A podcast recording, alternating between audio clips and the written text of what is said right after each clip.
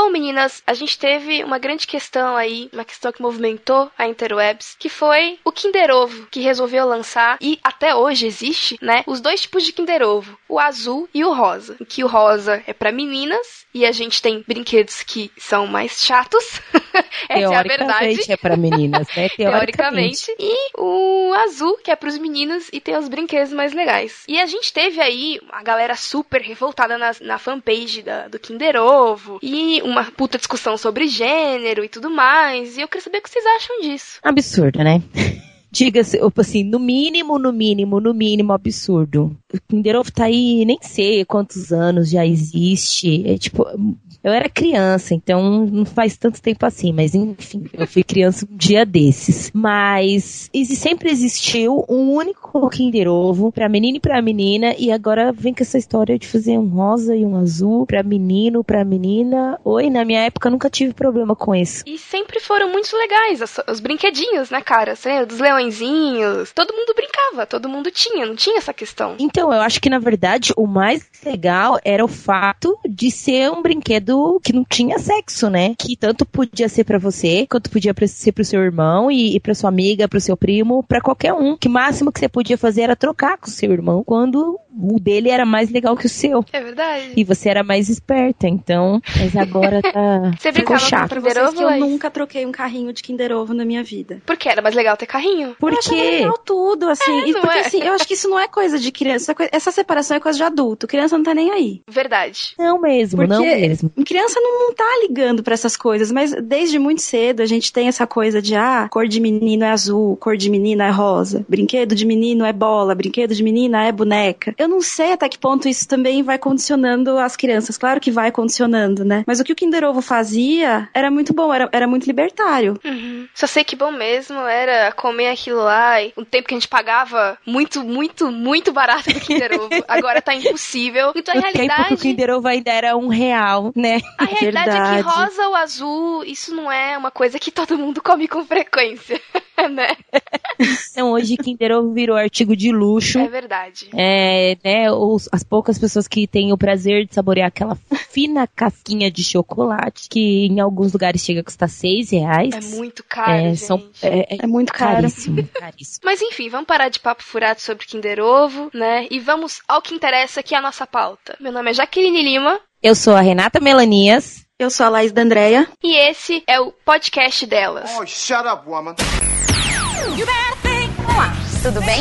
Ah, mas eu. Deus não vai me julgar pela aparência. Piores do que as mentiras que os homens é muito grande. Segundo, porque a mulher tem mais.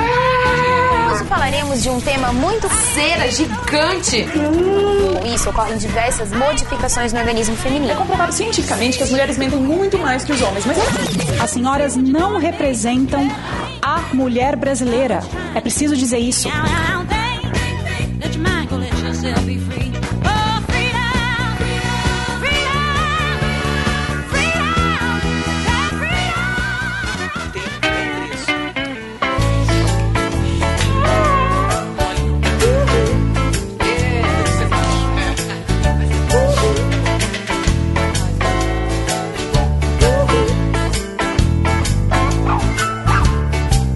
you hit me Bom, então o primeiro delas, pessoal, já é pé na porta total. A gente quer falar de um assunto que tá em voga há muito tempo e que passa pelo imaginário de toda mulher em todo momento por muito tempo. E a gente quer falar, desmistificar, levantar questões e conversar um pouco sobre esse bicho papão chamado feminismo. E para começar, o assunto de fato nada melhor do que definir o que é feminismo. E aí, galera, o que é feminismo afinal? Vamos começar da definição, digamos, oficial. Movimento social, filosófico, político. As principais metas são os direitos é, econômicos, né, iguais e uma vivência humana por meio do empoderamento feminino, da liberação dos padrões opressores patriarcais, baseado nas normas do gênero, mas envolve movimento, teoria, filosofias, todos eles advogam pela igualdade entre homens e mulheres, além de promover os direitos das mulheres e os seus interesses. Isso daí só na teoria, né?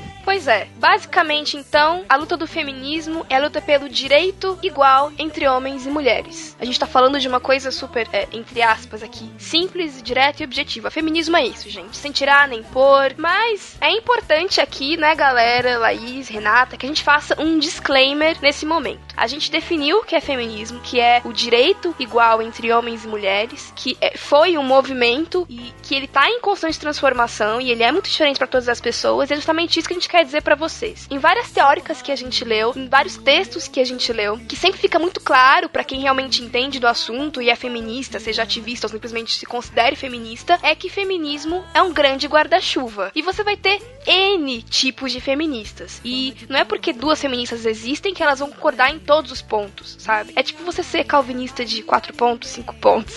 É, é quase a mesma coisa, sabe? É, ninguém concorda com tudo o tempo todo. Você vai ter feministas pró-vida, você vai ter feministas, enfim, de todos os tipos. E isso é importante deixar bem claro para vocês. A gente não tá aqui de forma nenhuma tentando colocar feministas em um pacotinho fechado, dizendo que é isso aquilo. Até mesmo porque a gente vem de uma religião em que o que não falta é diversidade de pensamentos teológicos, né? É, e, e para deixar bem, bem claro, apesar da definição que eu falei agora há pouco, são tantas, mas tantas vertentes de feminismo que a gente não teria nem como contar aqui agora nesse podcast quantas são. Cada uma vai criando a sua própria definição, seu próprio jeito de ser, o seu próprio pensamento e vai criando o seu próprio feminismo também, né? É verdade. Eu acho que isso, isso é característica de qualquer coisa que entre nas, nas ciências humanas, né? Então, a gente, a, a Jaque falou do, do calvinismo, que ela tentou dar o exemplo que o, femini, o feminismo de uma é, sei lá, igual o calvinismo de um e o calvinismo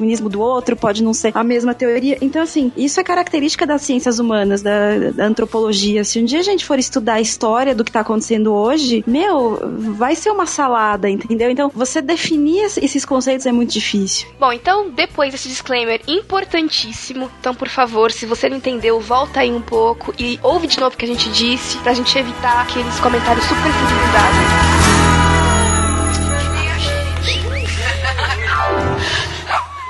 She's just a girl and she's on fire.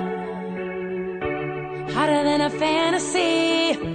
Lonely like a highway. She's living in a world and it's on fire. A gente agora vai para a parte histórica, né? É, é, importante lembrar que aqui nós somos três pessoas que gostam muito de, de estudar, de aprender, de história, mas nós não somos acadêmicas específicas do assunto. Então, a gente foi buscar, sim, em artigos, a gente foi buscar em leituras de blogs de feministas, de, de pastores, de feministas que não são ligadas à religião. Então, nosso conhecimento aqui é, foi a base para que você vá atrás do seu. A gente não tem intenção aqui de ser o tratado final sobre feminismo e cristianismo no mundo, né? A gente estudou muita coisa, aprendeu muita coisa, está passando para vocês a fim de que vocês se interessem, vão atrás e aprendam com a gente também, né? Então, para começar, a gente definiu e agora a gente vai passar então o que é o feminismo na história, né? Porque importante incluir esse fenômeno na história pra gente entender como ele vai ter reflexos na forma como a gente vive e até na igreja, né, Renata? Isso. Eu, nas minhas pesquisas aí, eu e as meninas, a gente conversou já bastante sobre esse assunto, já entramos em pontos divergentes e convergentes. Em alguns lugares uh, eu percebi que tem gente que não tá muito ligada quando que começou esse movimento, né? Pessoal pensa que é uma coisa recente, as mulheres jogaram queimaram os sutiãs lá na Revolução de Maio de 68 e desde então o feminismo surgiu. Galera, não. É, o negócio é muito mais antigo. Quatro séculos atrás já existiam mulheres que lutavam pela sua liberdade, pela igualdade e por todas essas questões que a gente acha hoje em dia que são comuns. Algumas delas ainda geram muita polêmica, mas antigamente era simplesmente o fato de votar. Eu vou citar citar aqui a Françoise Pourlon, ela publicou um livro chamado De Legalité dos Sexos, a legalidade dos sexos, isso em 1963. Então, professores de francês, me perdoem por favor pela pronúncia, tá? Desculpa. É, outras como Mary, é, Mary Wollstonecraft,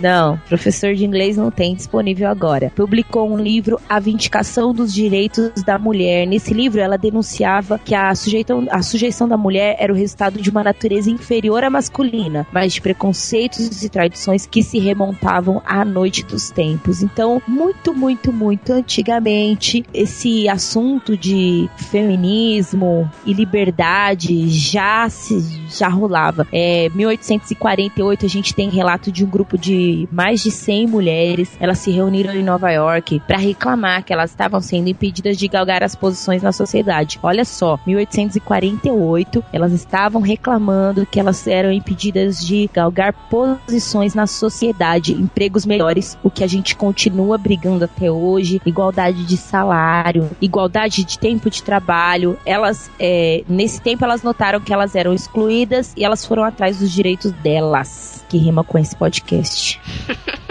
E aí é legal também a gente dar um panorama da questão no Brasil, né? Isso. Basicamente o pessoal costuma dividir em três ondas feministas, mas a gente vai aqui só pincelar para vocês terem uma noção. Por aqui no Brasil começou mais ou menos no século XIX e foi pelo direito ao voto, pelo direito de votar e ser votada, uma coisa que a gente só conseguiu em 32, o que é super perto né? Se a gente for considerar é, o espaço de tempo realmente. E aí, lá pra 60, 70, a gente tem uma nova onda, justamente por conta de, da ditadura. Muitas mulheres feministas foram é, perseguidas, porque naquele tempo o feminismo era diretamente associado a uma dissolução da família e a degradação da mulher, né? Que se a mulher ela começasse a querer ter igualdades de direito com os homens, isso prejudicaria a família e prejudicaria a visão que eles tinham de mulher no momento, né? Então elas eram bem perseguidas. E aí a gente tem uma terceira onda que vem mais ou menos na década de 90. E é mais ou menos isso que a gente tem de histórico do movimento no Brasil. Como a Rê disse, ele é muito, muito, muito antigo. Você tem aí teóricas falando sobre isso muito antes do século XIX, mas ele veio para cá no Brasil com força nesse período para que a mulher pudesse reivindicar o direito ao voto. Ainda sobre a história do feminismo no Brasil, a gente tem aqui algumas datas que são interessantes e, cara, algumas são até chocantes, a gente pode dizer. Ó, só em 1827 as brasileiras ganharam o direito de cursar a educação elementar, ou seja, o direito de ir à escola. E a admissão de uma mulher na universidade só aconteceu em 1879.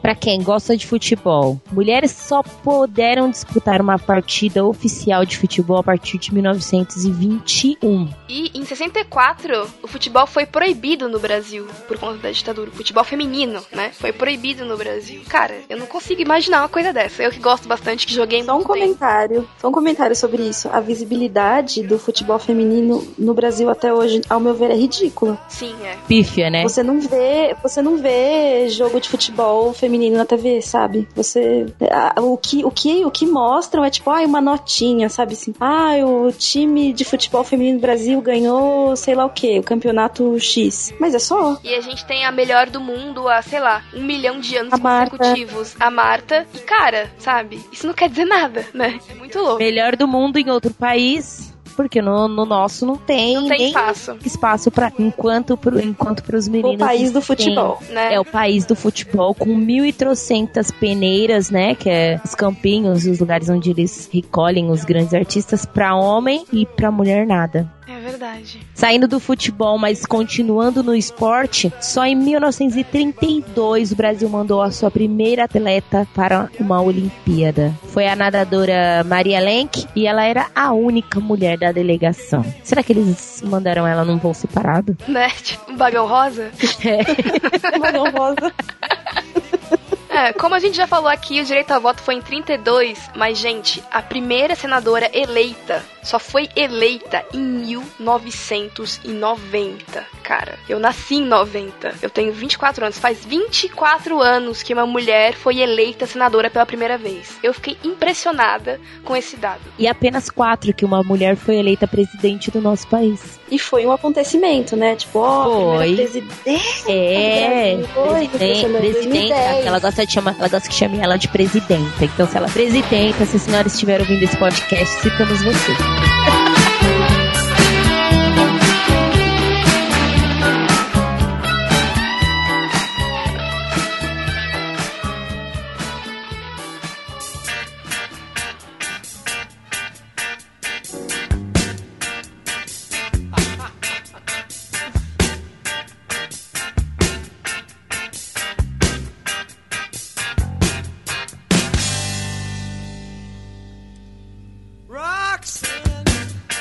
relação ao casamento, Gente, o casamento lá no Código Civil de 1916, ele dizia que a mulher perdia sua capacidade civil plena a partir do momento que ela se casava. Olha que bonito isso, né? Muito a partir legal. daquele momento, cabia ao marido autorização para que ela pudesse trabalhar, realizar transações financeiras e fixar residência. Olha só, o Código Civil ainda punia severamente a mulher vista como desonesta, considerava não virgem. desonesto. De, É, isso, com- desonesta entre aspas, sabe? Entre Tipo, aspas, é. Porque ela, ela não é mais virgem, então ela é desonesta. desonesta porque ela não era mais virgem e, era, e aí anulava o casamento. Olha só, sai fora. Você Cara, não, uma mulher que, não é que- digna de casar comigo porque você não é mais virgem, tá? Desculpa. desonesta. Uma mulher que, que, que não é considerada virgem, enfim, que o cara descobre lá, né? Que, que, que não sai o sangue.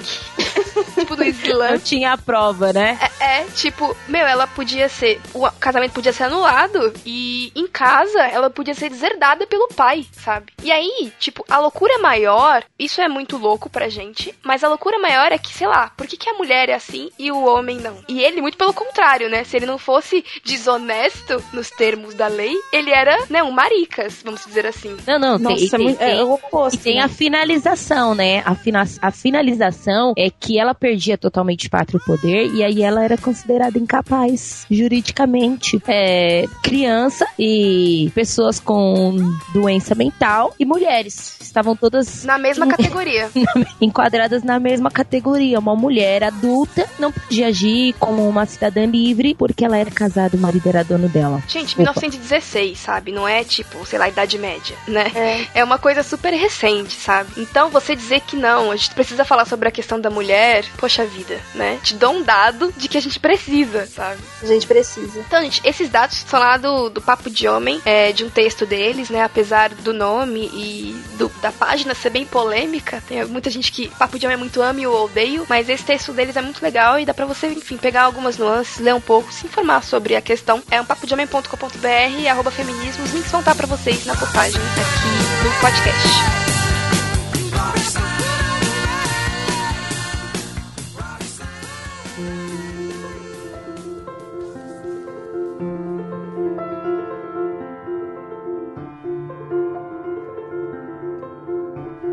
Uma outra questão da, da discussão sobre o feminismo, desse debate todo, são os conceitos. Quando você começa a ler, e eu quando comecei a ler textos sobre feminismo, esses conceitos eles me, me atrapalharam um pouco, entre aspas, assim, porque você ouve falar em feminismo, você ouve falar em machismo, você ouve falar em misandria, você ouve falar em humanismo, mas que raios são essas coisas todas, né? E eu acho legal a gente diferenciar pra gente poder desenvolver essa conversa da maneira correta, ou pelo menos tentar. O feminismo, como a gente já disse aqui, é a busca de direitos iguais para as mulheres. O machismo, ele eh, as pessoas pensam, né, ah, feminismo é o contrário de machismo, mas o machismo ele não é a busca dos direitos iguais dos homens. Até por uma questão histórica, isso é impossível, não tem como. O machismo é a dominação do homem sobre a mulher, que a gente vê todo dia, que a gente vê toda hora, mas mais tarde a gente fala sobre isso. A misandria, na minha opinião, ela é meio que o extremo do machismo. Depois, se vocês quiserem discordar de mim, vocês fiquem à vontade. Ah, beleza. Mas a misandria é aquele radicalismo que muitas vezes a gente vê, que é o ódio ao homem e a vontade de que ele suma da terra, aquela coisa de, ah, eu odeio os homens, todos os homens são uns cafajestes.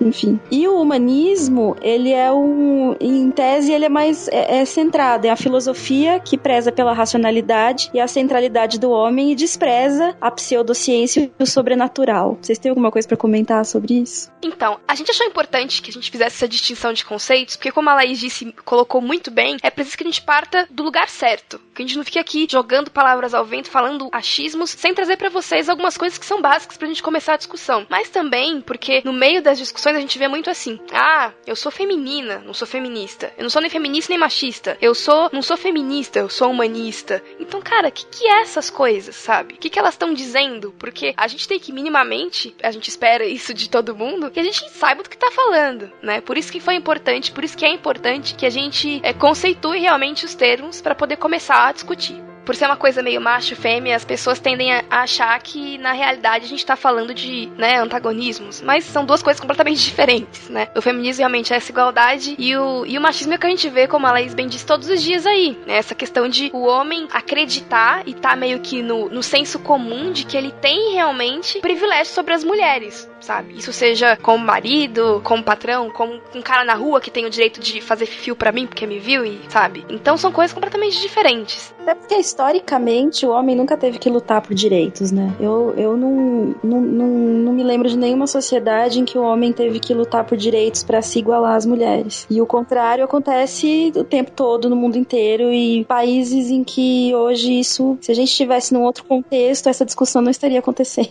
Com relação a isso, eu tenho um problema problema com essa galera que diz: não, você não tem que falar de estupro contra mulheres, você tem que falar de estupro. Não, você não tem que falar de homicídio contra mulheres que acontece aí a torta direito, que é parceiro, que, que vai lá e mata mulher, esposa, enfim, namorada. Você tem que falar do homicídio como um todo. Não, cara, sabe? Historicamente falando. Não, é só ver estatística, gente. Pelo amor de Deus. Historicamente falando, a gente tem um problema. Com, e, e, ele é de gênero, sim. Não adianta eu achar que a questão do estupro. É, é claro que ela tem que ser vista como um problema, tanto para mim quanto pra mulher. Mas quem é mais estuprado? Quem tá mais sujeito? Quem é que tem que se preocupar, por exemplo, em sair 11 horas da noite do, da faculdade para ir para casa? Quem tem que ficar olhando feito uma louca, correndo feito uma louca? Não é o homem, é a mulher, sabe? Então, é, eu acho que é burrice a gente, a igreja, fechar os olhos para isso, ainda mais com uma igreja que no Brasil é lotada de mulheres, cara. Se você pode fazer o exercício aí, você ouvinte, vai no domingo na sua igreja e olha a quantidade de homens e a quantidade de mulheres, que é muito provável que existam muito mais mulheres do que homens, sabe? Então é uma igreja que tem essa presença. A gente tem que falar dessas coisas, sabe? Não dá pra a gente generalizar tudo e dizer não, o homem,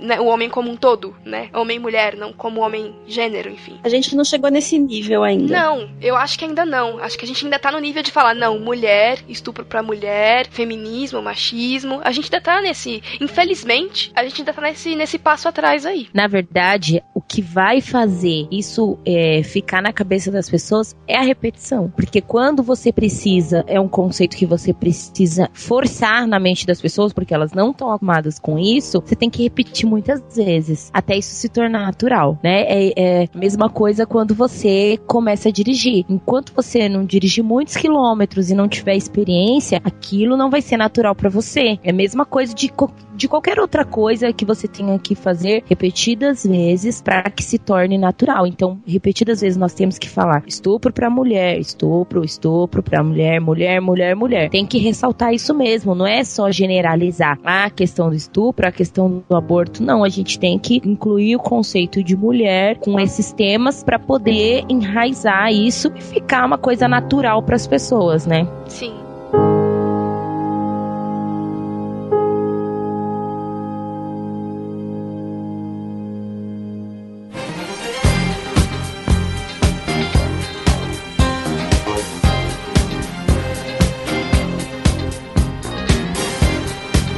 Feminismo, aí acho que cada uma vai ter a sua opinião, a sua conclusão ao fim do cast, se é ou não anticristão, se é ou não antibíblico. Mas a missandria é completamente antibíblica, porque ódio a qualquer pessoa é uma coisa que, né, não é o que Jesus queria, acredito eu, né? Isso é muito, muito claro, muito básico. Então essa ideia, a missandria, ela é até ela é muito utópica, cara, é uma loucura, é uma coisa meio que, não, se a gente pesquisar em alguns anos, a gente vai conseguir se reproduzir por conta e a gente não vai mais precisar dos homens, eles têm que se da face da Terra. É uma loucura, né? E você não pode achar, então, que toda feminista é alguém que tem ódio a homens, ao sexo masculino, né? Existem é, essas pessoas, mas isso não quer dizer que todas as feministas são assim. Essa parte do feminismo é a que mais está se disseminando hoje, porque eu vejo muita gente falando, nossa, feminista é chata. E algumas são mesmo, sendo muito é. sincera, é. algumas são mesmo. Com certeza. Justamente as que, as que defendem esse radicalismo, ou se não defendem, chegam bem perto desse radicalismo. Sim. E, ah, qualquer coisa é ofensa, qualquer coisa é vamos fazer alguma coisa para extinguir os homens da Terra. Meu, menos, sabe? E você, você quando você faz isso, você acaba distanciando as pessoas do objetivo que você quer alcançar. Se distancia do assunto, você perde o foco é. e automaticamente aquilo se torna. É por isso que sempre quando você fala, ah, femini as pessoas já tamparam os ouvidos, né? Não estão nem mais ouvindo o que você tá falando. Existe uma versão hoje, é ao termo, ao assunto, à discussão sobre isso. Porque virou um discurso de ódio, né? Então as, as pessoas respondem o quê? Com ódio. Não, não tem uma conversa aberta sobre as coisas. Isso é um problema, cara. Elas estão jogando é, contra si mesmas quando fazem esse tipo de discurso. Ah, só pra deixar claro aqui, eu não sei, né, as meninas, mas não tem nenhuma missândrica aqui, tá? Ninguém é. Ninguém tem ódio, não sou inimiga dos homens, meu Deus do céu, posso me, me reproduzir sozinha. eu amo um deles. Não, amamos em várias danças. Ah, calma, a gente tem namorado, sim. a gente tem pai, é, a gente tem amigos. Mesmo, isso mesmo. Inclusive um que é o principal de todos, chamado Jesus, né? Isso. e, e principalmente porque é assim, a ordem natural da vida. Crescei-vos e multiplicai-vos. Eu ainda não me multipliquei. Pretendo não me multiplicar muito. Mas enfim. Gente, quando elas estão achando que elas vão fazer filhos sozinhas. É loucura. Tipo assim, é, vai Se criar um esperma no laboratório. Não sei, ah, então, vai jogar no lixo. Jogar elas no lixo. vão garantir que elas tenham uma filha. É, é, loucura, sério. Além de não precisar de homem pra, pra se reproduzir, ela vai garantir que ainda vai nascer filha mulher. E vai perpetuar a espécie dela com várias mulheres pela terra. Ah, fala sério, né? Ai, meu Deus. Então, gente, a gente já falou aqui das definições do, do feminismo, a gente já falou que não tem nada a ver com machismo, a gente já falou um pouco da história, do movimento, algumas datas para vocês sobre a questão no Brasil, mas existem alguns pontos importantes que permeiam toda a discussão do feminismo e que a gente quer tratar aqui com vocês, né? Quando a gente vai ler algum texto sobre o assunto ou conversar com alguma feminista, a gente sempre vê esses temas é, sendo comunicados por meio dos textos introdutórios ao assunto e a gente quer então falar um pouco deles e trazer um pouco nossa perspectiva, da nossa cosmovisão para a conversa também, né? O primeiro dos tópicos é as diferenças entre homens e mulheres, elas são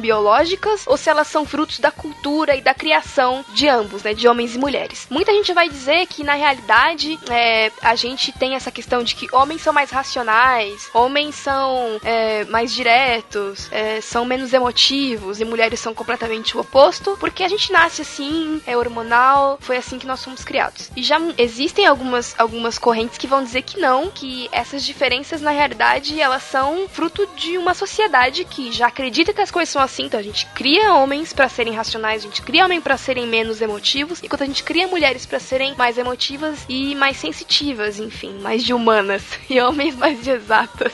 Eu queria saber, meninas, então, o que, que vocês acham dessa dicotomia? Como vocês veem isso? E como a gente pode responder isso até à luz da Bíblia, sabe? Eu acho que são as duas coisas. Não dá para dizer que é só biológico ou que é só cultural, porque tem a questão hormonal muito forte. Basta lembrarmos da TPM, em que tudo tudo muda para nós. Claro que tem muita mulher que usa TPM para se beneficiar, para ser mal educada, para para várias coisas, enfim. Mas isso existe, isso não é lenda e é uma questão biológica e, é uma, e, e tem as questões culturais também. Igual, desde criança tem aquela coisa de ah, a cor azul é de menino, a cor rosa é de menina, meninos brincam com carrinho, meninas brincam com boneca, meninos andam com meninos, meninas andam com meninas. Então eu acho que é uma mistura de coisas. Sim. É, eu, eu penso penso da mesma maneira que a Laís. Eu acho que existem, lógico, as diferenças biológicas. Gente, não, não dá para fugir disso, né? Somos mulheres, temos hormônios femininos que mexem com o nosso corpo e com a sensibilidade, enfim. E tem as questões da criação, né? A cultura do prenda suas cabras que o meu bode tá pastando, né? É tem, é tem isso. Então não, não dá pra não dá para separar isso, não dá para achar que é tudo igual e que é só biológico beaucoup. Ou que é só cultural. Não é, tem um pouco de cada. Cada um com as suas diferenças, cada um com as suas realidades. Mas e quando a gente fala sobre feminismo, não tem a ver com diferença biológica, né? Não tem. A gente entende que temos diferenças biológicas. A gente entende que o feminismo tem a ver mais com a questão cultural, né? Sim, eu acho que é muito isso. Você vai ter algumas que vão falar um pouco dessa questão quando entram em assuntos mais relacionados à, à origem realmente, como vocês bem colocaram colocaram dessa coisa de, de criação mesmo, sabe? De menino achar que tem é, direitos sobre meninas e se o menino é mais sensível, ele é marica, sabe? E se a menina é um pouco mais, mais é, decidida, enfim, se ela é um pouco mais assertiva, se ela não é tão dócil assim, ela é bossy, sabe? Ela é mandona, ela tá sendo. Ela é masculinizada, sabe? O que a gente vê às vezes nos retratos da cultura pop mesmo. Se você tem uma mulher que é forte, uma mulher que tem alguma posição de liderança, por exemplo, um jogo, ela vai ter cabelo curto e vai falar grosso e ela é praticamente um homem, só que com peitos, sabe? Então, é esse tipo de coisa que a gente tem que evitar, né? É, a gente sabe, e acho que aqui então é senso comum, de que existem sim diferenças biológicas, hormonais, e que nós somos diferentes, e que Deus nos criou diferentes. Isso é fato, mas que é, a gente acredita que essa questão do, do desenvolvimento realmente do menino como um menino machistinha e da menina como uma menina que abaixa a cabeça pra qualquer coisa e acha que ter opinião tá errado porque ela é menina, também é uma questão cultural que a gente tem que definitivamente combater.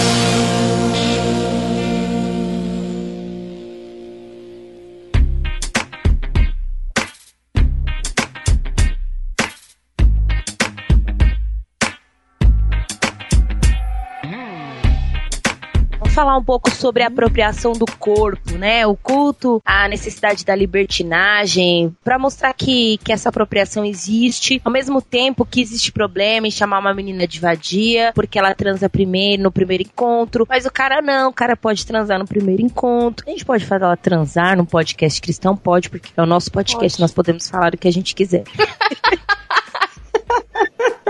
Então, como que podemos dizer sobre esse assunto? Gente, de onde tirou isso? Que tudo bem, né? Eu entendo as questões machistas, mas quem foi o, o imbecil que achou que tudo bem o cara transar? Aliás, o cara tem que transar no primeiro encontro. E ele não, e ele tem que transar com uma mulher. Sim, você fez 15 anos, 15 anos, você vai pro puteiro. Não, então, e ele tem que transar com uma mulher, não é? Ele não vai transar com um homem a primeira vez, mas a mulher não pode, né? Então ele tem que pegar uma rodada. Mas a rodada já foi a primeira vez dela com alguém. Ela teve que ter a primeira vez dela com alguém. Ela mas ela é vadia. Mas essa não vai ser nunca para casar, entendeu? Não, não é pra ah, casar. é verdade. Essa daí ela não, não é, é pra, pra casar. casar. É, essa daí não é. A, a pra casar é aquela que nunca passou na mão de ninguém, né? Exatamente. Ai, tristeza isso. Claro que a gente tá aqui falando em termos gerais de como as coisas são, como elas não devem ser. Acho que aqui as meninas todas acreditam que a gente, se tem uma visão cristã desde o princípio da vida, ali na adolescência, se guarda pro casamento porque acredita que isso é bíblico. Mas eu acredito, de fato, que aqui todo mundo consegue fazer essa distinção e não querer, por força, enfiar cristianismo e doutrinas que são muito pessoais, pessoais que eu digo aos cristãos, no mundo, né? A gente não pode esperar, infelizmente, talvez, mas a gente não pode esperar que todas as meninas do mundo, cristãs ou não, se guardem pro casamento. Afinal, as coisas são como são e o mundo é como é e a gente só tem que Bye. Viver, sabe? Tocar a vida. Então, é, a nossa indignação aqui, ela é muito mais porque as meninas são colocadas numa posição de desprestígio por fazer coisas igualzinho os meninos fazem. E eles são colocados numa posição de prestígio por isso, sabe? E existe um problema nisso, né? Claro que a gente tem o passo anterior, que é o ser cristão e acreditar que essas coisas são diferentes para nós, mas se a gente for tratar do macro, é inconcebível que uma garota, ela passe por isso. Ou que uma menina seja culpada por receber um fio-fio ou uma cantada, ou até talvez assim, tipo, uma pegada agressiva por aí, porque hoje tá difícil. Quem anda de transporte público sabe que é difícil, só porque, sei lá, tava com um vestido acima do joelho, sabe? Esse tipo de coisa, eu acho que qualquer mulher não pode admitir, sabe? De fato, você pode, por escolha sua, por convicções cristãs, talvez, não andar com vestido acima do joelho. Mas você não pode achar que a menina que anda com vestido acima do joelho, ela tá lá querendo ser estuprada, ou querendo que toquem nela, sabe? Existe uma diferença. E eu acho que é essa nossa intenção aqui hoje, sabe? É mostrar para vocês que tem coisas que a gente tem que pensar fora da caixa, sabe? É, tem assuntos que a gente tem que tratar com um pouco mais de delicadeza. E deixar bem claro para os meninos que estiverem ouvindo esse podcast que nós somos cérebros pensantes. Não fica achando que a mulher, só porque ela é feminina, eu, a Jaque, a Laís, a gente é, gosta de maquiagem, curte moda, mas não é só isso. Porque a maioria dos meninos acham que assim, é, é isso, o que a Jaque falou. Não pode usar, eu não posso usar uma saia curta, eu não posso usar uns shorts curto, eu não posso usar uma blusa decotada. E entra também a questão do conteúdo, né? Porque se eu faço tudo isso, eu não tenho conteúdo. É só capa, né? Não tenho conteúdo. Eu não posso ser é, o que a gente vê muito. Ela não pode ser inteligente e bonita. Bonita. Porque se ela um. tiver. É, tem que escolher. Porque se ela tiver uma posição de destaque e ela for bonita, já vão perguntar qual foi o sofá que ela passou. O cara não. O cara, nossa, ele é inteligente, ele é bonito e tudo bem. Tipo, é normal. Agora ela não. Ela tem que ser, ou ela tem que ser feia, inteligente ou bonita e burra. Ela não pode ser as duas coisas, né? É complicado isso. E essa questão da apropriação do corpo, ela é, pelo menos pra mim, muito complexa no sentido de que é, eu encaro isso como um dilema pra nós cristãs, porque assim, é, realmente o meu corpo, é, eu sou solteira, né? Namoro, mas ainda sou solteira. Então, o meu corpo, a priori, ele é meu. Mas como eu já escrevi até num texto no barquinho que vai estar embaixo, quando eu sou cristã, eu acho que eu tenho que pensar que aquilo que eu represento também representa um pouco daquilo que Cristo é na minha vida. Não tô falando aqui que Cristo é na minha vida quando eu tô usando aquelas camisas de padre e calças e calças folgadas, nada disso, sabe? Mas é complicado isso porque a maioria das vezes as, as feministas mais extremas, enfim, mais ativistas, elas vão usar isso pra dizer, velho, faz com seu corpo, mulher, aquilo que você quiser mesmo, sabe? Tipo, extravasa, libera geral, taca-lhe pau, sabe? Não tem importância. Vai lá, faz o que você quiser. E assim, ok, mas a gente tem um porém, sabe? A gente tem uma questão que é importante pra nós, que é aquele velho ditadinho, né? Que todo mundo sempre pensa, meu, o que Jesus faria, sabe? Como é que ele se portaria? O que eu quero passar pras pessoas? É, e aí tem muito a ver também com, com comportamento mesmo, não só com como você se veste, mas com seu comportamento, sabe? E aí isso às vezes dá um nó na minha cabeça, porque apesar de concordar com elas, é porque eu sou cristã e tenho essa posição, e aí eu não sei qual é a das meninas, eu tenho que discordar com elas, sabe? Que meu corpo, ele é meu, mas biblicamente falando, ele também não é meu, sabe? Então a gente tem aí um, um perigo, vamos dizer assim, pra mulher cristã que acha que ela pode simplesmente se apropriar do corpo dela e fazer o que ela bem entender, quando ela tem que olhar algumas coisas, que não é um homem, que é aqui a questão do, da apropriação do corpo no feminismo, né? É tirar esse poder de, de controle do corpo da mulher da mão do homem. Né? Nossa questão aqui não é tirar da mão do homem, mas é colocar na mão de um outro homem que é Jesus, sabe? Que aí é a nossa vida, não só o nosso corpo, mas a nossa vida, né? Eu tô pensando aqui numa coisa sobre essa questão da apropriação do corpo. Vocês não acham que em alguns casos isso é um pouco também de autoafirmação? Por exemplo, ah, você. Vamos supor, a gente falou disso agora, você vai e transa no primeiro encontro. Com aquela coisa de, ai, meu corpo é meu, eu faço o que eu quiser com ele e ponto. Só que será que isso ah, não pode ser também uma coisa de fraqueza? Tipo, ai, eu me sinto tão desimportante que eu vou fazer isso porque eu acho que eu vou ser mais mulher se eu fizer. Eu acho que aí tem meio que uma. É, tem, tem essa questão da valorização, sim. De, de Uhum. pensar assim, fazendo isso eu estarei me valorizando. Sim. E, mas é eu, aí. eu estarei me valorizando e os outros também, né? Se você tem autoestima baixa, você você, você faz uma coisa dessa, será que você não, não de uma é uma via totalmente torta, né? Lógico, mas você não acaba se sentindo tão especial quanto as outras amigas, as outras pessoas que você vê fazendo a mesma coisa? É, quando a Jaque fala que concorda discordando, eu entendo ela e, e eu penso da seguinte forma: é uma linha tênue, e, que é você ir pro exagero ou ir pro não exagero, no caso né, da- das missândricas e tudo. É, ser cristã e ser mulher e ser feminista é tão fininha a linha que a gente tem que pensar que, na verdade, no nosso caso, eu valorizo meu corpo, então eu faço o que eu quero, mas eu sigo preceitos. Então eu, fa- eu faço o que eu quero do meu corpo, ele é meu, eu uso a roupa que eu quero, é, eu vou aonde quero, uso as maquiagens que eu quero, acessórios, mas eu sigo os preceitos. Então, dentro do que eu quero fazer, tem aquilo que eu escolhi pra minha vida. Então, eu escolhi pro meu corpo e pra minha vida e pras minhas atitudes ser cristã. E pra toda é, religião ou, por exemplo, não só pra religião, você escolhe um determinado emprego onde você tem que usar um uniforme. Então, tem algumas coisas que, que você tem que obedecer. Tem regras, você tem as regras pra obedecer. Não que essas, essas regras não são diferentes pra homens e mulheres. Por exemplo, a gente tem é, igrejas em que os meninos não podem andar sem camisa, do mesmo jeito que as meninas não podem é, andar de shorts, não podem usar calça. Então, assim, você escolhe para você, a partir do momento que você escolheu a Cristo, você já sabe que você escolheu a Cristo dentro deste preceito, aí sim, andando na, na linha do preceito, você vai escolher fazer com o seu corpo o que você quiser. Acho que é exatamente isso, Renata. Acho que agora, ouvinte, deve ter ficado muito claro para você como ficou para mim. Exatamente isso que eu quis dizer, sabe? E falando um pouco do que a Laís também trouxe um pouco antes, às vezes eu sinto, e aí talvez eu esteja generalizando, galera, me desculpem, mas às vezes eu sinto realmente isso, sabe? Um discurso assim de ódio. Sei lá, essa parada que tá rolando agora de, de descolorir, de, de pintar colorido as axilas, sabe? É um uhum. meio, ah, o corpo é meu, então eu vou pintar minha axila de verde e vocês que se danem. Ah, o corpo é meu, então eu vou, eu vou no primeiro encontro e a gente vai pro motel. Ah, o corpo é meu. Mas parece que essa é uma forma de deixar claro que o corpo é meu. Eu não tô fazendo aquilo em última análise porque eu quero fazer, mas porque eu quero mostrar para todo mundo que o corpo é meu. Então eu faço o oposto àquilo que as pessoas esperam que eu fizesse, sabe? Tipo me depilar ou esperar para ter relações sexuais com um homem, sabe? Então, eu acho que a gente tem que ter preceitos, como você disse, Renata. A gente tem que pensar um pouco, sabe, nos porquês, nas nossas motivações para fazer as coisas que a gente faz. Isso é muito importante. E deixar claro aqui, gente, eu depilo a minha axila porque eu odeio axila peluda.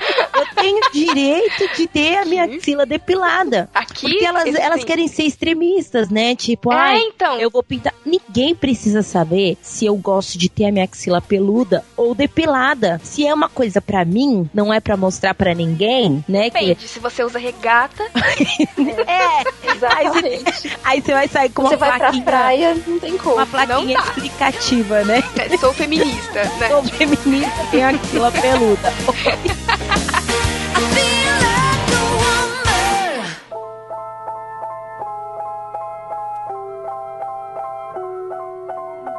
Um outro ponto que é tratado também é a questão da cultura do estupro. E aqui entram vários, várias facetas dessa cultura do estupro que as feministas é, também comentam sobre. Que é muito a questão de que a nossa sociedade ela, é, ela meio que abre espaço para que essas coisas aconteçam né? Quando você culpa uma mulher, como a gente já comentou aqui, pela roupa que ela tá usando e não cara por ter ido atrás. Quando a gente ouve comentários tipo, ah, mas ela tava bêbada mesmo, por que, ela tava indo numa festa e ficou bêbada? Tipo, é claro que ela vai ser estuprada. E as pessoas acham isso normal. Quando a gente vê, sei lá, é, ameaças. Rolou uma, uma notícia essa semana bem interessante de uma menina que é gamer, ela é vlogger e gamer lá da Austrália. E aí ela pegou e tava recebendo, cara, ameaças realmente de estupro de internautas que assistiam os programas dela, tipo, como ela é realmente uma menina bonita e tal. E aí tinha uma galera abordando ela, em vez de dizer, nossa, como você é bonita, dizendo coisas horrorosas. E aí o que ela fez foi muito legal, que ela pegou e entrou em contato com as mães dos meninos, né?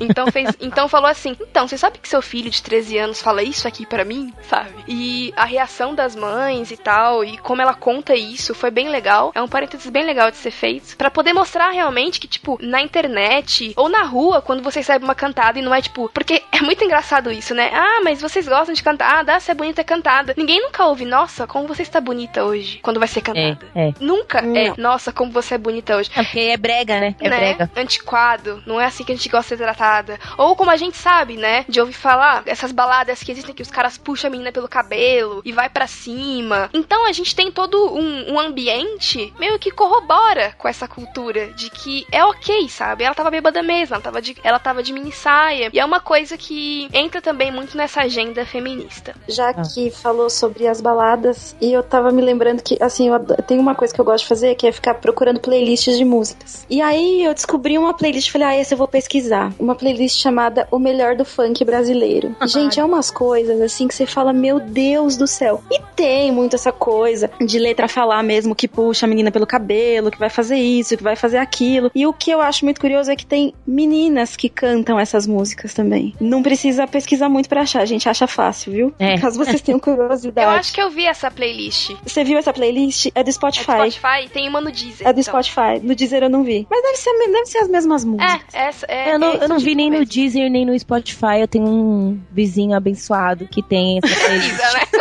tocando Mas, ao vivo cara, aqui o tempo todo. Mas assim, sempre o que me deixa intrigada é quando as meninas cantam essas músicas. Tipo, vou sair de sainha e vou pegar você e não sei o quê. Aí eu falo, meu Deus, mas é uma contradição, né? A gente falando de feminismo, a gente falando de direitos e as meninas cantando isso e sub- se submetendo. Então, é um trabalho enorme que precisa ser feito também. Sim, porque eu acho que assim, ela não tá nem pensando sobre o que ela tá cantando, sabe? Ela está cantando, entendeu? Ela tá cantando. Em última análise, partindo do pressuposto que a gente tem preceitos, pressupostos e eles não, se a gente partir da ótica feminista secular, não tem problema em ela sair de sainha e querer fazer e acontecer com os garotos. Mas assim, do jeito que as coisas são tratadas nas músicas, como você bem colocou, Laís, aí que tá o problema, sabe? É aí que Porque estimula. não, Justamente. não, não tem essa. Eu acho que você vai ouvir uma música, você tá num ambiente que, que já estimula, porque baile, eu nunca fui a um baile funk, mas enfim, a gente ouve histórias e vê reportagens e vê coisas. É um ambiente que, que já estimula a várias coisas, assim. Então é, é muito difícil desvincular uma coisa da outra. Porque assim, se uma menina tá cantando isso, logo todas as meninas gostam disso. Logo eu Uhum. posso fazer isso com qualquer menina no baile funk. E não é assim. Exato. É. Sabe? Não é assim. É bem complicado realmente. No último caso, eu penso que principalmente essas meninas que cantam esse tipo de música, que estão aí na mídia fazendo sucesso.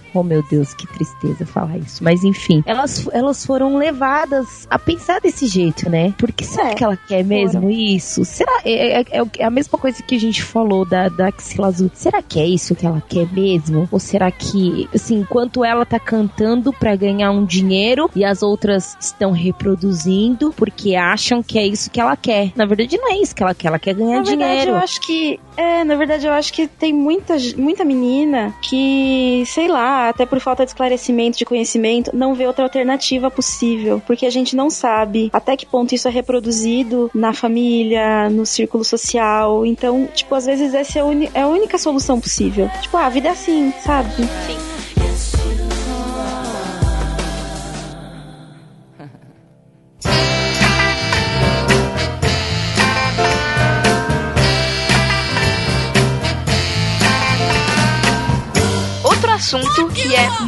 Polêmico, para algumas vai dizer ou não se você pode se considerar feminista, é a questão da descriminalização do aborto. Né? E aqui é importante, e a gente tá aqui defendendo ou não, porque a gente pretende fazer um cast só sobre o assunto, e aí falar do âmbito bíblico, trazer mais, mais questões, mais estudos aqui a baila para nossa discussão. Mas uma coisa que é importante pontuar nas feministas, para você, menina, entender o feminismo, é que a descriminalização não é simplesmente ser pró-aborto. As mulheres aqui, elas defendem uma condição de saúde pública realmente, uma condição melhor para quem opta por abortar. No caso, como a gente tá num movimento que preza muito pelo indivíduo, que olha muito pra mulher como um indivíduo, então ela é dona do próprio corpo, das próprias decisões, tudo mais. De novo, a decisão de abortar ou não é dela, e o que o Estado precisa dar pra essa mulher é o amparo em questão de saúde e até psicológico para que ela possa descontinuar a gravidez dela de acordo com a vontade dela, né? Então, a grande questão do feminismo e o aborto não é simplesmente vamos matar bebês e tudo mais, mas é assim, uma mulher tem o direito de escolher e se ela escolher, o Estado tem, tem o dever de prover para ela condições psicológicas e, e sanitárias, enfim, e, e de saúde realmente, de efetuar o aborto, né? Mas, enfim, esse assunto a gente só tá pincelando porque a gente quer tratar com vocês de todas as questões dos desdobramentos do aborto em um próximo cast. Vamos fazer uma, uma enquetezinha aí no, nos comentários. Você é contra ou a favor? Sem como, gente, não precisa fazer um comentário gigante, não. Coloca aí só se você é contra ou a favor. Acho que isso é impossível, cara. Gente, tem uma outra questão que é importante a gente falar, já que nós estamos num podcast cristão, é a questão do ódio à igreja. Existem alguns modelos que levam as mulheres a respeitar regras. Qual que é a controvérsia entre o, cri- o cristianismo, o feminismo, as feministas seculares, o ódio à igreja? O que, que vocês acham disso? Tem isso? Como que a gente deve se posicionar quanto a isso? É, a igreja tá certa, a igreja tá errada? Onde que a igreja tá certa, onde que a igreja tá errada? Enfim. Essa questão, Laís, teve um pop-up na minha cabeça, pode dizer assim. Quando eu tava lendo um texto, eu acho que é o texto da Clara Verbuck, em que ela diz assim: eu vou citar ipsis literis aqui, ó. Feminismo não é um livro de regras que impede você de fazer coisas legais. O nome disso é cristianismo. Feminismo é outra coisa. Foi essa frase que ela usou. Aí, meu, tipo, essa galera, ela meio que foge muito dos tipos, né? Então, eh, no lugar de mulher é onde ela quiser, mulher, não tem uma mulher ideal, esse negócio de, né, seja uma mulher ideal pro seu marido, que não sei o que, essas coisas não existem, a mulher faz o que ela quiser, o que ela quiser, não sei o que. E pra gente não é bem assim, né, velho? Pra gente, a gente trabalha com tipos de mulher, a gente trabalha com, com vamos dizer assim, sei lá, formas, com padrões, né, com pressupostos para as mulheres. Então eu acho muito complicado. É, eu acho que é um ponto realmente em que pega muito a gente quando a gente tá falando de feminismo e cristianismo, sabe? Que a mulher, ela se espelha em Cristo, cara. Ela quer ser uma mulher de Deus, ela quer andar a imagem e semelhança dele. Ela quer ser uma mulher de oração, ela quer ser uma mulher boa pro, pro marido, ela quer ser uma mulher boa pros filhos, uma mãe boa pros filhos. Então a gente trabalha assim com modelos, sabe? Coisa que elas abominam. Né? Na verdade, é. eu acho que tem uma confusão em tudo isso, porque a gente falou de feminismo, a gente definiu o feminismo lá atrás, e a gente chegou à conclusão de que o senso comum de feminismo não é o feminismo em si. Uhum. Que nem a gente falou que, ah, pra galera, toda feminista é chata. E aí aqui acontece mais ou menos a mesma coisa. Todo cristão é chato e, e alienado. É. Então, é, os dois conceitos têm uma questão de senso comum muito forte que precisa ser desfeita. Então, assim, pra maioria das pessoas que não são cristãs, a mulher cristã não é uma mulher que busca justiça, que busca ser boa para os outros, que, que busca agir de acordo com as regras. E as regras que eu falo aqui não é aquela regra, ai, você só pode usar saia, não pode usar calça comprida. É, tem que, sei lá, ficar quieta o tempo inteiro e só seu marido fala, não é disso que eu tô falando. Eu tô falando de regras de, de, de convivência em amor, em justiça, respeitando as pessoas, sabe? Independente de serem cristãs ou não. Então é isso que as pessoas não entendem. As pessoas não entendem que cristianismo é isso e não um conjunto de regras de isso pode, isso não pode. É, é muito além disso. É bacana isso que a Laís falou, porque tem mesmo, né, essa, essa taxa cristão como chato, bitolado. Tem estereótipo, né? É, é. Uhum. Gente, Deus, ele escolheu um povo. Ele não escolheu homens, nem mulheres. Não escolheu brancos, negros, nem alto, nem baixo. Ele escolheu um povo. Então, o cristianismo é a relação nossa, independente de ser homem ou mulher, com Cristo. E o que as feministas pensam é que o cristianismo foi criado só para os homens. Elas, elas uhum. acham que, que é exclusivamente masculino. Deus, quando escolheu Israel, ele não falou: vamos separar, tá? Vocês são homens, vocês serão o povo escolhido, vocês são mulheres, fiquem de lado, não tô falando com vocês. Muito pelo contrário, né? Então é isso que a gente tem que, que parar para pensar. Eu gosto muito da passagem é, de do apedrejamento, né? Da, da prostituta ali. Cara, aquela é uma sociedade machista, né? É. Que, que tava apedrejando quem? A mulher, sabe? Quem é que tava, quem é que tava lá para ser apedrejado? Foi a mulher. E o que que Cristo fez, cara? Ele pegou e falou: Meu, quem não tem pecado atira a primeira pedra. Filha, vai, uhum. não peques mais, sabe? E se fosse realmente isso que elas dizem que é, ele ia virar e falar: Não, apedreja que é mulher, mulher vagabunda, sabe? Então, meu, é, é muito que a Redi, sabe? Ele chamou um povo e ele nos ama, homens, mulheres, brancos, negros, altos, baixos, sabe? É muito mais do que regrinhas que a gente cumpre. E acho que nosso papel até com esse cast é informar as meninas sobre essas coisas para que a gente passe a, por onde a gente for, gente, é, ser bons, boas influências e bons exemplos, sabe? Por onde a gente for, a gente possa ouvir o nossa, mas eu pensei que crente era de um jeito e crente não é porque você não é assim e tal. Eu consigo conversar com você sobre várias coisas, você me respeita. É essa a nossa intenção, sabe? Abrir a cabeça de vocês pra gente começar a impactar positivamente que estão à nossa volta, velho. Sejam cristãs ou não, né? Essa questão do bom exemplo não é um bom exemplo de fora. Tipo, ah, eu vou sair com uma cara de santa e todo mundo vai achar que eu sou cristã e beleza. É uma coisa que vem de dentro. Sim. Às vezes você nem sabe que você tá influenciando as pessoas, alguém vem fazer um comentário pra você e falar, ah, você fez tal coisa que para mim foi tão bom. E você às vezes nem se dá conta. Então é uma coisa que vem de dentro para fora. É verdade. E é bom fazer um adendo aqui de que existem feministas cristãs, tá, gente?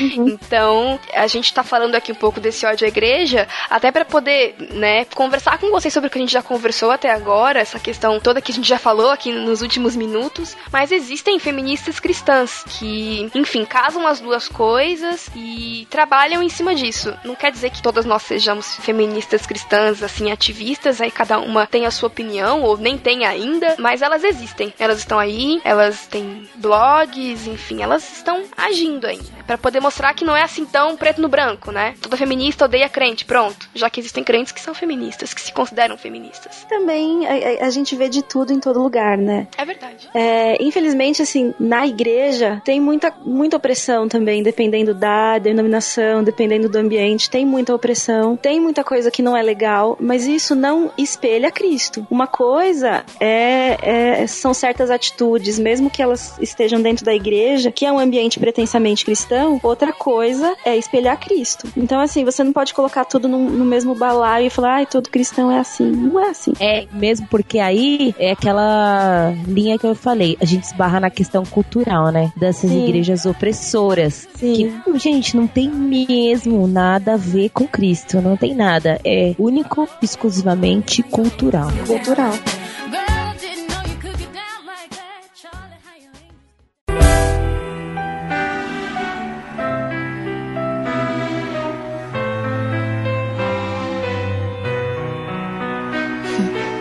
Agora a gente vai entrar numa pequena polêmica aqui. Ficou muito em voga essa questão entre a galera que, que enfim, conversa sobre o assunto, que foi um texto é, da Thalita de Carvalho, que ela escreveu lá em 2012 para a Folha de São Paulo, em que a premissa dela era dizer que ela não devia nada por feminismo, que o feminismo foi um grandíssimo erro, enfim. E aí, eu não sei, às vezes eu sinto que isso, algumas vezes já aconteceu comigo, existe no senso comum o pensamento de que a mulher do século XXI, é, ela tem que trabalhar, fazer faculdade, cuidar do filho, ficar na, ficar na licença quatro meses, depois colocar o filho na creche, ela tem que ser linda, decidida, e ela tem que fazer todas as coisas ao mesmo tempo. E, tipo, se você opta por cuidar da casa e dos seus filhos do seu marido, você é uma atrasada, você é uma retrógrada, como você pode fazer isso com as mulheres que lutaram por você? E, enfim, olham com desprezo, né, pra essa mulher que opta por ser dona de casa, que opta por seguir na contramão do que o feminismo lutou para que as mulheres tivessem direito, sabe? Que preferiu dizer, não, eu prefiro ficar aqui em casa mesmo, eu não quero ir trabalhar nesse momento, sabe? É, a gente já pode dizer de cara,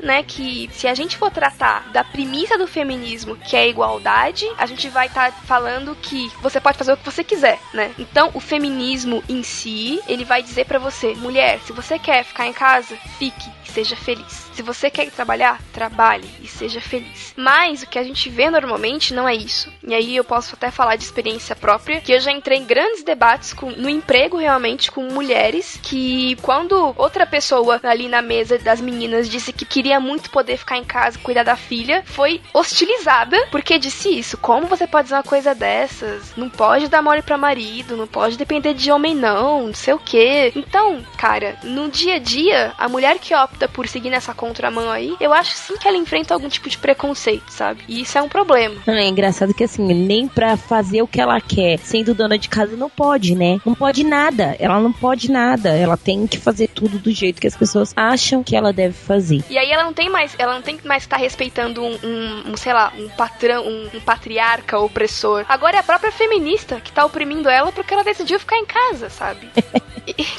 é, é uma coisa assim complicada de lidar, né? E a gente sabe que sim, velho, existe, sabe? Quando você tá lá num grupo de amigas, isso eu já conversando com umas amigas que são mais velhas, que estão num grupo de amigas que trabalham e ela decidiu ficar em casa, olham assim, sabe? Tipo, nossa, mas você tá em casa? Por quê? O que, que aconteceu pra você tá em casa? Ó, oh, né? é, eu, eu vou te falar por experiência própria. Eu sou professora da, da rede municipal de ensino aqui de uma cidade da Grande São Paulo e a prefeitura a qual eu sou funcionária, os cargos para professora de artes eles são de 20 horas semanais. Então a gente tem 4 horas de carga horária de aula. E a maioria das minhas das professoras que trabalham na minha escola, elas dobram. Então elas pegam 40 horas. Trabalham 8 horas direto, porque a, a prefeitura ainda tem aquele esquema antigo de crianças que estudam das 7 às 11, das 11 às 3 e das 3 às 7. Então é, sai uma sala e entra outra. E até então eu trabalhava um único horário. E aí esse ano, na metade do ano, mais ou menos em agosto, é, surgiu a oportunidade e elas falaram: ah, vem ampliar, vem dobrar. Aí dobrei. E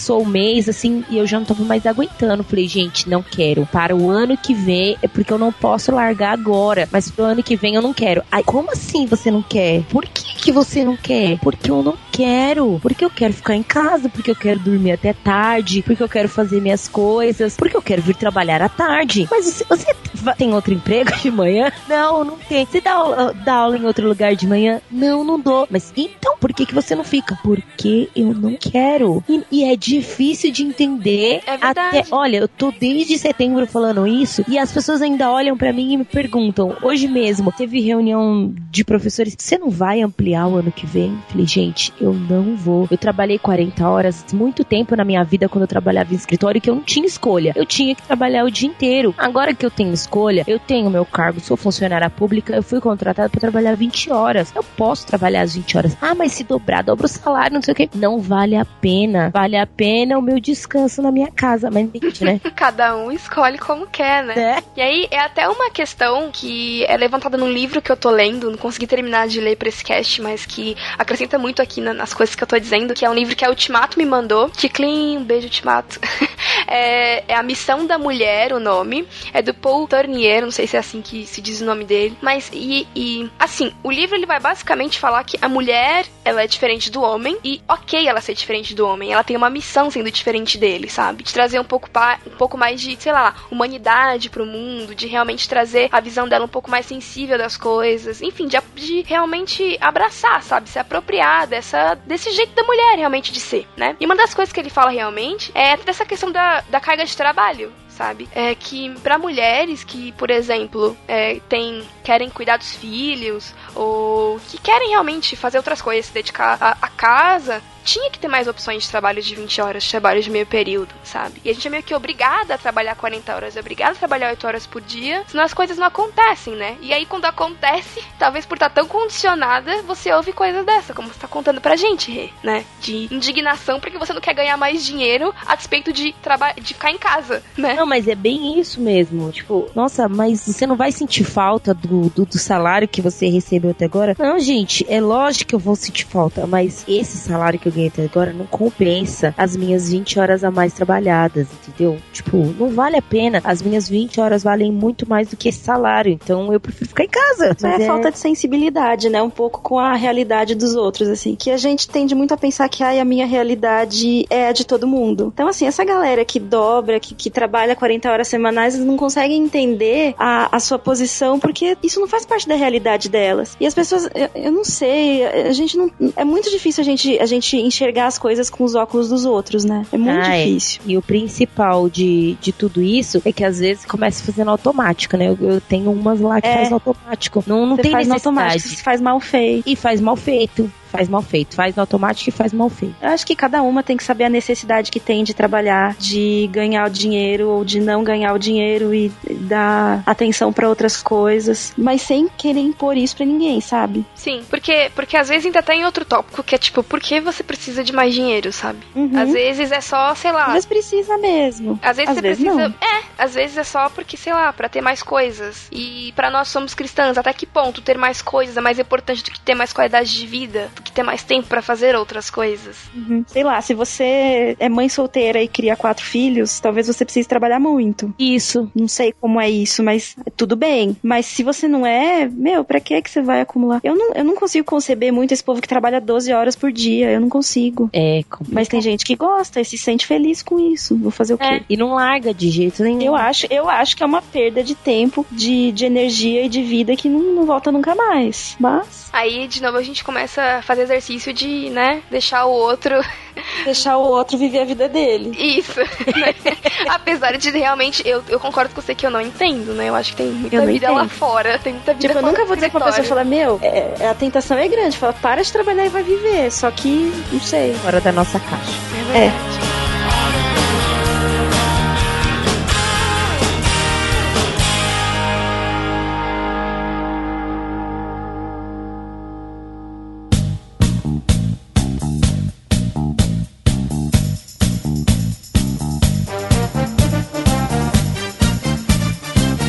Eu fazer só um adendo aqui. Mulher pode ser feminina, feminina e autônoma ao mesmo tempo. O pessoal acha que muitas, em muitos lugares que eu pesquisei tem aquela visão de que se ela é feminina ela não é autônoma. Eu já falei isso quando eu falei da maquiagem, mas só pra, pra fazer, deixar bem reforçado que quando você pergunta para alguém, a mulher pode ser feminina e autônoma ao mesmo tempo, todo mundo responde que sim. E eu fiz esse exercício com quem eu conheço. Qual é a característica de uma mulher feminina e a característica de uma mulher autônoma? Ah, a mulher feminina é aquela é mais delicada, é mais frágil é mais sensível, cheirosa. Oi? Eu não posso ser autônoma sendo delicada?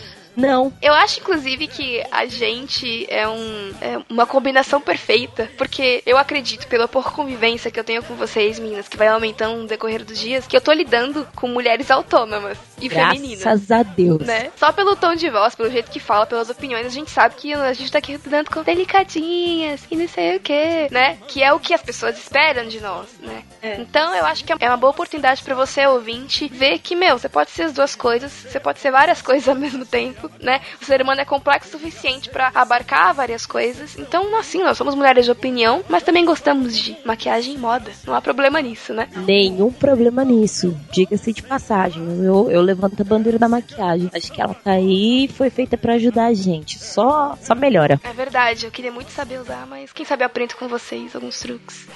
de maquiagem. Não pode.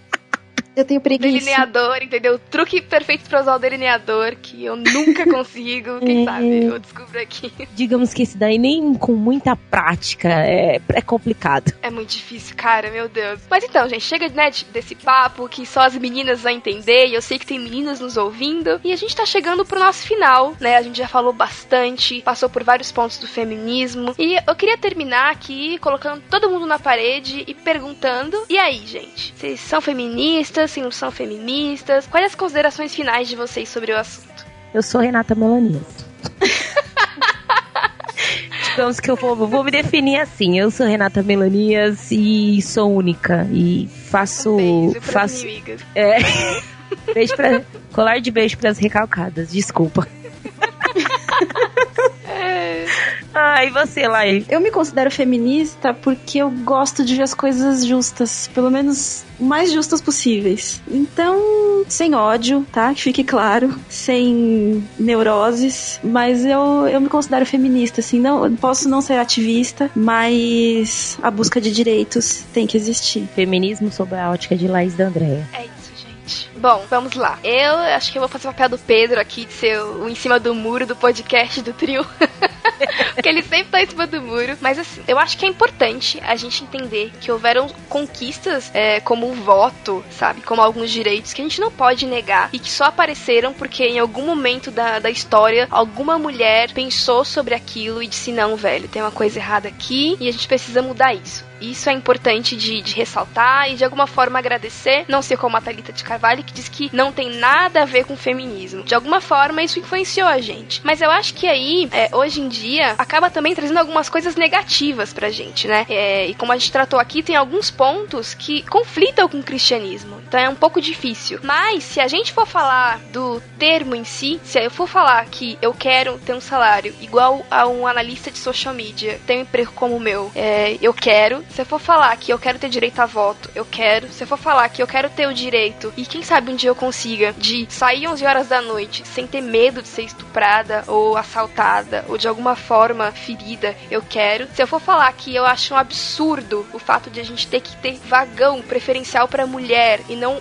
tratar esse homem que fica passando a mão nela, né? Eu quero que, que exista essa conscientização. E todas essas são agendas que estão dentro da questão da igualdade de gênero que o feminismo prega. Então, é, é difícil você fugir de alguns pontos dele, ao mesmo ponto que é muito difícil você concordar com alguns pontos dele se você é cristã. Mas eu vou fi ficar com a saída da rei e dizer que eu sou Jaqueline Lima. e, meu, a gente tá aqui em informação, sabe? Talvez conversando com vocês nos comentários a gente descubra outras coisas, a gente desmistifique outras coisas coisas, a gente chega a algumas outras conclusões. Nossa intenção aqui é passar por algumas é, esferas do assunto, lançar para vocês e nos comentários desenvolver isso, cara. E ouvir críticas e sugestões e aprender com vocês. Ninguém tá aqui dizendo que é certo, que é errado, sabe? Existem algumas coisas que são certas e erradas de acordo com aquilo que nós cremos, mas nossa intenção maior aqui é deixar para você um pouquinho, uma pitada dos assuntos que a gente vai tratar aqui. Não é, meninas? Isso aí. Isso mesmo. E deixa eu fazer um último adendo aqui. Você deve estar pensando, mas e aí, Jaqueline, a questão do feminismo na igreja? E os reflexos disso na igreja? E as cristãs feministas? E o complementarismo, igualitarismo, hierarquismo? A gente vai destrinchar tudo isso num próximo cast. A gente pensou, pensou, pensou, viu que íamos falar mais do que a boca e decidimos então deixar um cast exclusivo pra gente tratar da questão da mulher, do papel da mulher na igreja, nos ministérios, no pastorado feminino e das muitas correntes que existem dentro da igreja. Então, se você quiser já dar sua opinião aí, começar o assunto com a gente, fica à vontade nos comentários, mas vai existir um podcast exclusivo pra gente falar desse assunto que também é super polêmico.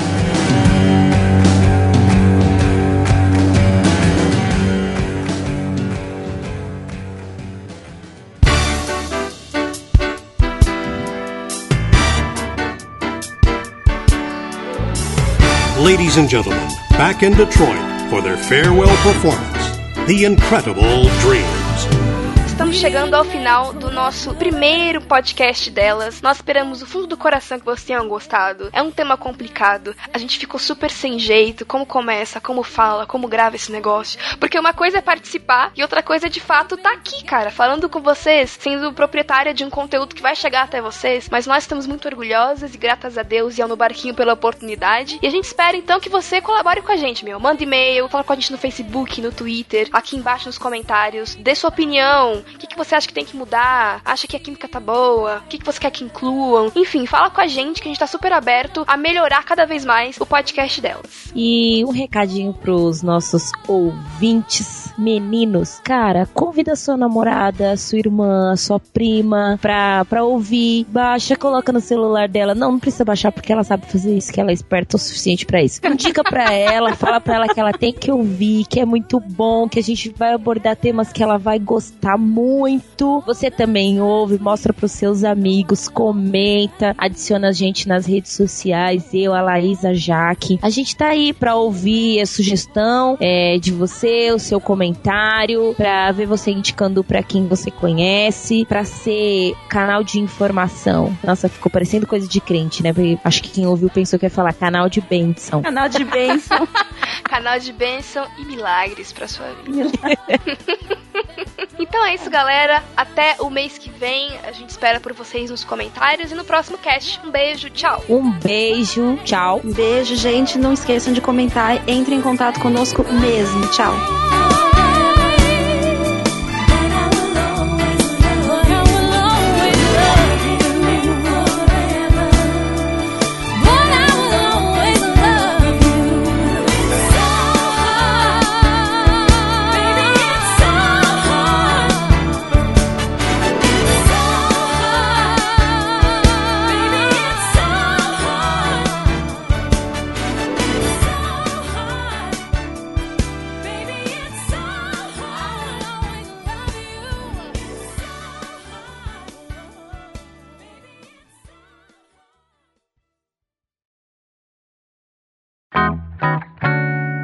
Vamos lá, você começa. Beleza. É que eu, eu nem sei mais qual é a vibe, mas o Thiago vai fazer a mágica da edição e vai dar tudo certo. eu acho que a gente já falou um pouco chega de fio-fio. Já, Então, já falou, já. A gente, é, a gente meio que falou. É. é querem falar do estupro já pra, tipo, aborto? Ah, né? São, são, tipo, super suaves, né? É, Querem, tipo- né? Ai, gente. Ah, gente, vamos, vamos lá. vamos lá, vamos lá, alegria, energia. É, conversei com o Abner e ele citou os mamilos, mas acabei nem, nem ouvindo ainda. Ah, então, mas escutem, enfim. Tá, então vamos lá pro tópico, nós vamos parar de enrolar. Desculpa, Thiago. vocês têm mais alguma coisa que vocês querem muito falar e que vocês não Não, eu acho que tá bacana. Não, eu acho que eu já interrompi vocês todas demais. Ah, imagina. eu queria. imagina. É, é porque, meu, agora, nessa hora dá um desespero, porque, meu, quando tiver editado eu vou lembrar que eu devia ter dito tal coisa, sabe? Então, pensem verdade. aí, se vocês queriam falar alguma coisa. Eu acho que já deu, né? É, é, Eu acho que é. Pode falar, Laís. Não, pode falar. Não, pode falar. Não, eu só dei risada. Não, eu ia falar. Que, é, eu já esqueci o que eu ia falar. aí. É. Então é isso, galera. Estamos chegando ao fim do primeiro pod delas. Eu ia falar pod fêmea.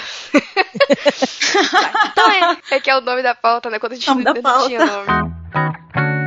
É.